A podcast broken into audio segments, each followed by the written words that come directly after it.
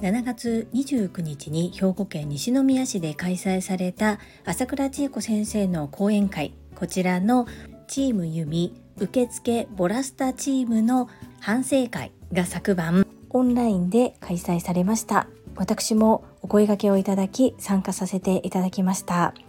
メンバーの中には参加できなかった方もいらっしゃいましたが皆様それぞれの所感をアウトプットしていただきました。私からはメンバーお一人お一人に向けて感謝の気持ちを述べさせていただきます。このチャンネルでは、ボイシーパーソナリティを目指すアラフォージュリが家事、育児、仕事を通じての気づき、工夫、体験談をお届けしています。さて、皆様いかがお過ごしでしょうか？先月7月29日に兵庫県西宮市にて、株式会社新規開拓代表取締役社長朝倉千恵子先生の講演会が開催されました。私はスタッフサイドとしてお手伝いをさせていただきました。当日は体調不良により参加することができなかったのですが、昨晩開催されたボランティアチーム受付こちらの反省会に読んでいただいて参加させていただきました。反省会という名のオンライン飲み会ではありましたが、ちゃんと反省会も行いました。写真はですね私一人が飲んでいるように写っていますが本当は T シャツをこう上に上げて見せたかったのですがスクリーンショットを私が撮りましたので片手しか空いておらずみんな飲んでるんですけどもなんだか私だけのんべえみたいな写真になっておりますがこれはこれでいいなと思って使わせていただきました。まずは受付チームのリーダーを務めてくださった泉さん。このサムネイルの写真だと中段の左端こちらが泉さんになります。泉稲は花がある。そして朝倉千恵子先生のモノマネが上手ということで受付のチームリーダーに抜擢させていただきました。とても不安がるイズミーナに大丈夫。当日は私がそばで必ずサポートをするからというふうにお願いをしていたにもかかわらず当日私の参加が叶わなかったことでたくさん不安にさせてしまったり心配させてしまったり悩ませてしまったりと負担をいっぱいかけてしまったんです。チームリーダーの素晴らしいサポートと不安がるイズミーナの思いとは裏腹にとても上手に取りまとめてくださってありがとうございます。私は当日参加することができませんでしたが全く心配しておりませんでした。みんなを上手に取りまとめてくださってありがとうございます。次はサムネイル写真左上の高尾さんです。高尾さんは本当に事前準備が用意周到でした。ミーティングの内容を何度も何度もアーカイブを聞いて言語化し文字起こししてくださったおかげでチームメンバー全員がとても動きやすい環境を作ってくださいました。TSL 熟成でありながら看護職ということで思い入れも強く自分ごとのようにしっかりと親身に考えてくださり寄り添ってくださりサポートいただけたこと心より感謝申し上げます。次は写真左下のカズミンです。カズミンはお嬢様を連れて親子でボランティアスタッフをしてくださいました。お子様にとってもとても良い経験ができたということで喜んでいただけました。経験できて良かった部分と反省すべき点をしっかりと分析されてチームメンバーに分かるように共有してくださったこととてもありがたかったです。ボランティアスタッフ経験がない私たちにとってボランティアスタッフの経験があるカズビンの意見っていうのはとても参考になりました。本当にありがとうございます。そしてサムネイル写真の中央キャプテンです。当初予定していた受付チームメンバーが遅れて参加することとなり肝心要の受付に穴が開くどうしようということで追加の増員をしたい。そしてメンバーの中から指名がありまして白羽の矢が立ったキャプテンでございます。受付というイメージは女性のイメージが強いかと思います。ですがキャプテンはお声かけをさせていただいたらはいかイエスか喜んでということでものすごく嬉しそうに受けてくださいました。イケメンだし爽やかだし物腰も柔らかく女性ばかりのチームの中にも溶け込んでチームみんながキャプテンに受付に来てもらえてよかったな。そんな風に思いました。キャプテンありがとうございます。本当にありがとうございました。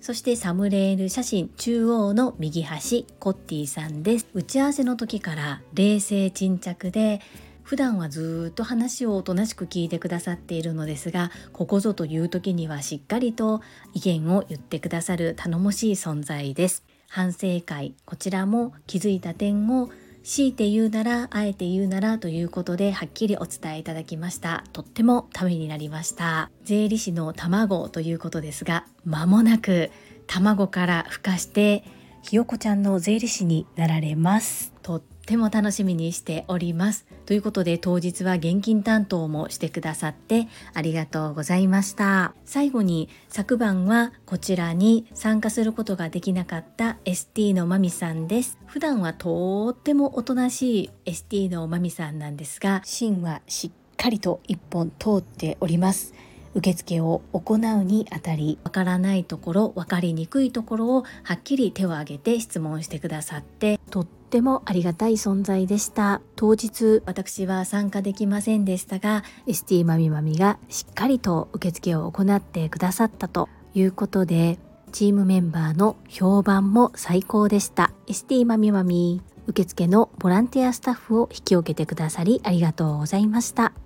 ここまでがチーム弓受付ボランティアスタッフ皆様の紹介です。今紹介できなかった方が3名写真に写っております。右下の男性は我らが神様仏様ベック様でございます。弓をなんとか手伝いたい勝たせたいということで私手伝いますと手を挙げたもののできることがあまりにも少なくってベックさんにヘルプをお願いしました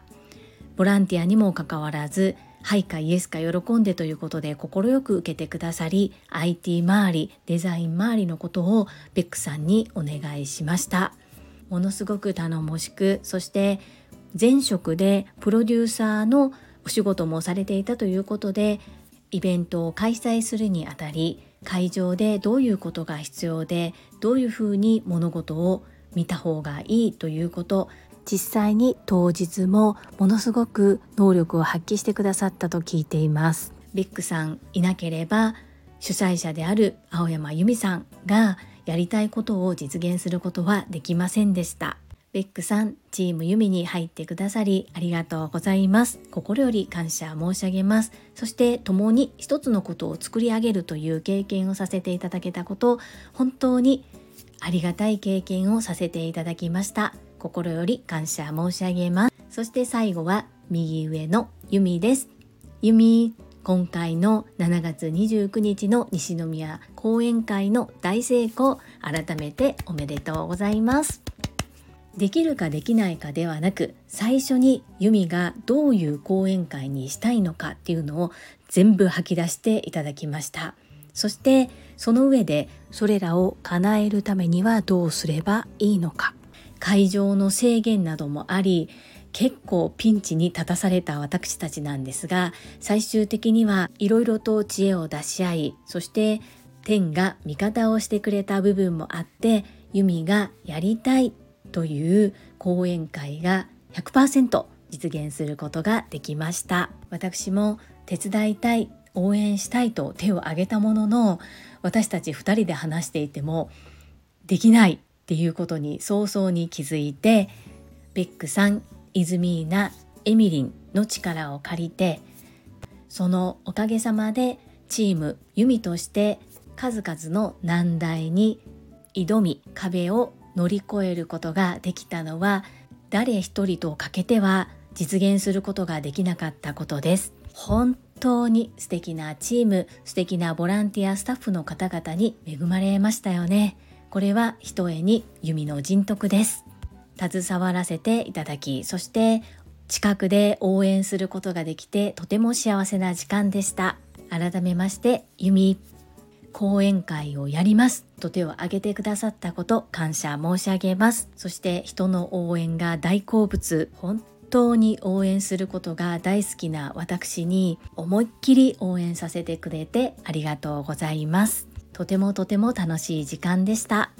以上チームユミ受付モラスタメンバーとベックさんとユミに対して感謝を述べる回となりましたが私の大好きな朝倉千恵子先生が運んでくださったご縁です。そして朝倉千恵子先生は早く行きたいなら一人で行け。遠くへ行きたいならみんなで行けというアフリカのことわざを教えてくださいましたが今回チームみんなが一丸となって一つの目標に対してやりたい叶えたい実現させたいっていうことを叶えることができたこととっても大切で有意義な時間でした。改めまして全てのご縁の一番上流にいらっしゃる朝倉千恵子先生にも心から感謝申し上げます。朝倉千恵子先生本当に素敵なご縁をつないでくださりありがとうございます。この配信が良かったなと思ってくださった方はいいねを継続して聞いてみたいなと思っていただけた方はチャンネル登録をよろしくお願いいたします。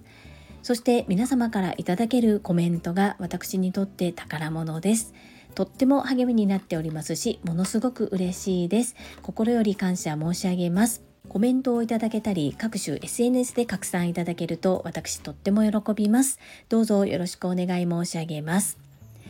ここからはいただいたメッセージをご紹介いたします。第721回学び TIPDCA とはこちらにお寄せいただいたメッセージです。石垣島のまみさんからです。樹里さんこんばんは。石まみぴです。初めて聞きました。TIPDCA 最近の言葉だと思いググってみたらなんと10年以上前から存在しているんですね。しかしグローバルではない模様。さらにググってみると英語ではヒットしませんでした。日本国内だけのものなのかなと思ったりしてました。マミピーメッセージありがとうございます。そうなんですよ。私も初めて聞いた言葉でいろいろとググってみたんですけれどもマミピがおっしゃっているように10年以上前から存在している言葉のようなんですがあまり検索に引っかかってこず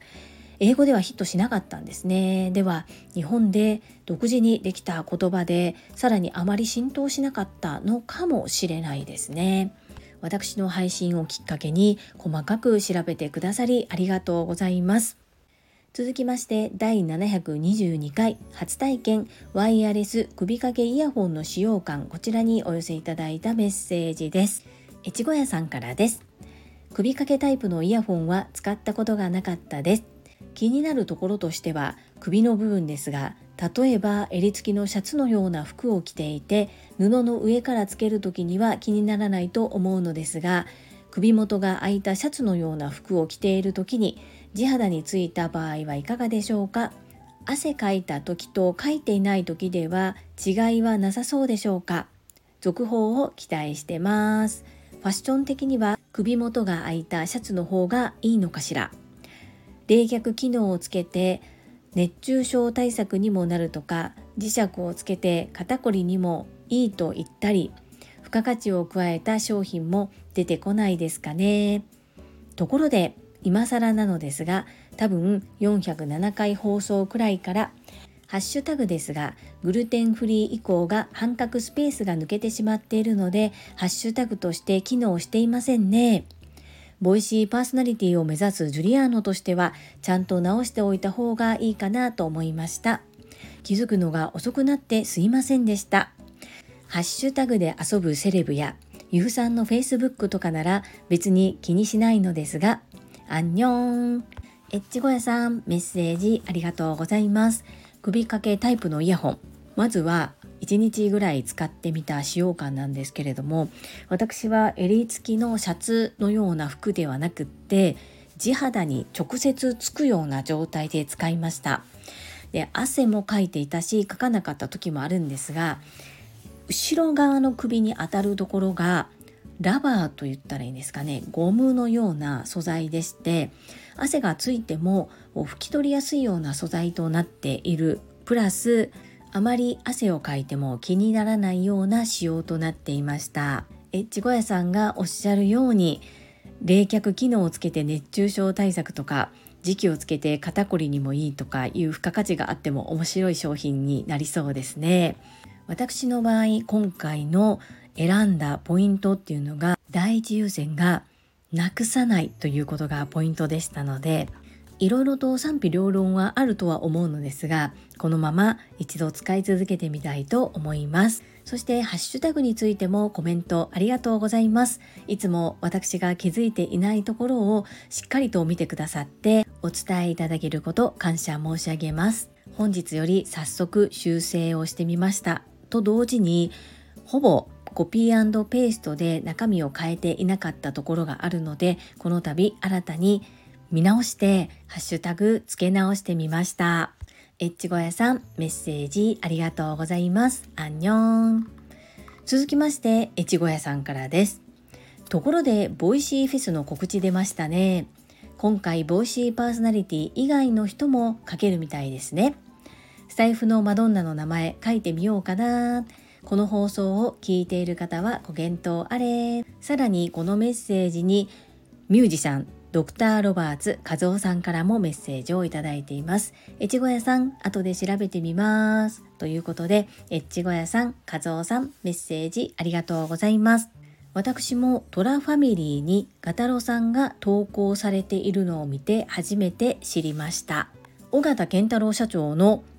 音声内容によると Voicy フェスという名前でフェスティバルを行うのは今回で最後のようで来年からは Voicy だけに限らず声のフェスティバルというふうに名前が変わるそうです。どのように内容が変わっていくのかというのは現時点ではわからないんですけれどもVoicy フェスと呼ばれるものは今年で最後になる予定のようです。そしてそのガタロさんの投稿を見た日野武先生が早速先行販売のチケットを購入されて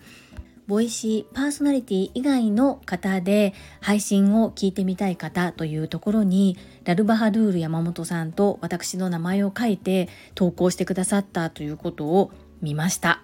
これを見て私は周りの方がこれだけ応援してくださっているのに自分が全く動かないのはいけないことだというふうに思いました。なのでトラファミリーの方にも日野武先生にご報告をさせていただいたのですが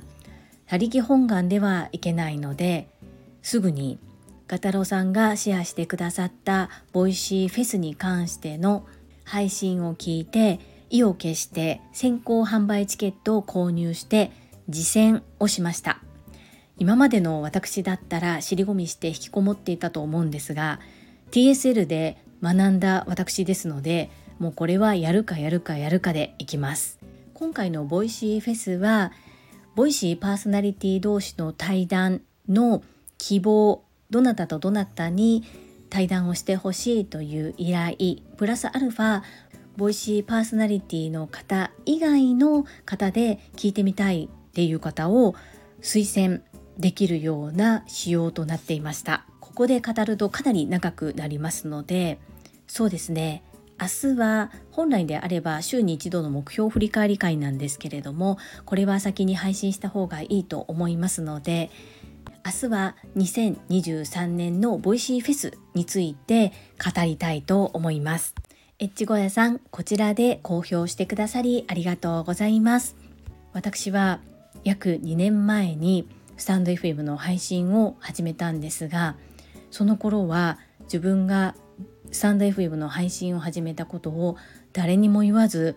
細々と配信をしていました。人に言うことも恥ずかしい。そして DSL 熟成でもありませんでしたので誰に言うでもなく自分のために始めたんですね。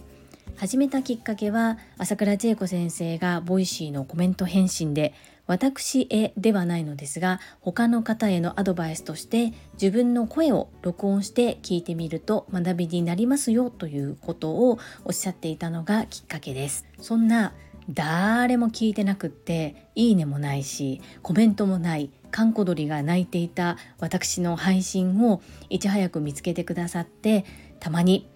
コメントをくださったり常にいいねをくださっていたのがエッチ小屋さんです。初期の頃から長きにわたり見守ってくださってそして応援いただけていること当たり前ではありません。心より感謝申し上げます。エッチゴヤさんありがとうございます。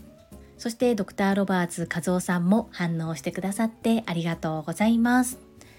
次はドクターロバーツ和夫さんです。以前の配信で西野さんも首掛けのイヤホンを使っているとおっしゃっていましたよね。たまたまかもしれないけれどお揃いだと気分も上がりそうですね。和夫さんメッセージありがとうございます。はい。つい最近まで西野昭弘さんは昔ながらの聴力検査をする時にこう頭の上からこうかけるようなヘッドホンを使っていたんですね。写真で何とか見たことがあるんですけれどもでもここ最近は今回私が購入したようなものをつけてランニングをしたりしているシーンをインスタのライブ配信などでお見かけしていたのでちょっとね色が違うんですけれどもお揃いで気分が上がっております。今のところとっても快適です。ドクターロバーツ和夫さんメッセージありがとうございます。最後に福田秀夫さんからです。会員番号17福田秀夫です。イヤホンっていろいろな種類がありますね。普段はワイヤレスタイプを使っていますがなくす確率が高いのでいつもヒヤヒヤしています。あれ？どこに置いたっけ？と探すことが多いのがネックです。家にいる時はデニバカさんが紹介してくれた耳掛けタイプのイヤホン。首掛けタイプのイヤホンなら片方をなくすということはありませんね。今度買ってみます。素敵な情報をカムサムニダ。以上です。アンニョン福田秀夫さんメッセージありがとうございます。すでに2つお持ちであれば十分かなというふうに思ったりもします。そしてテニバカ王子がご紹介くださった骨伝導式っていうのは1桁違うんですよね。お値段の価格が。で私の中ではイヤホンはある程度は消耗品という考え方捉え方をしております。保証期間もそんなに長くないですし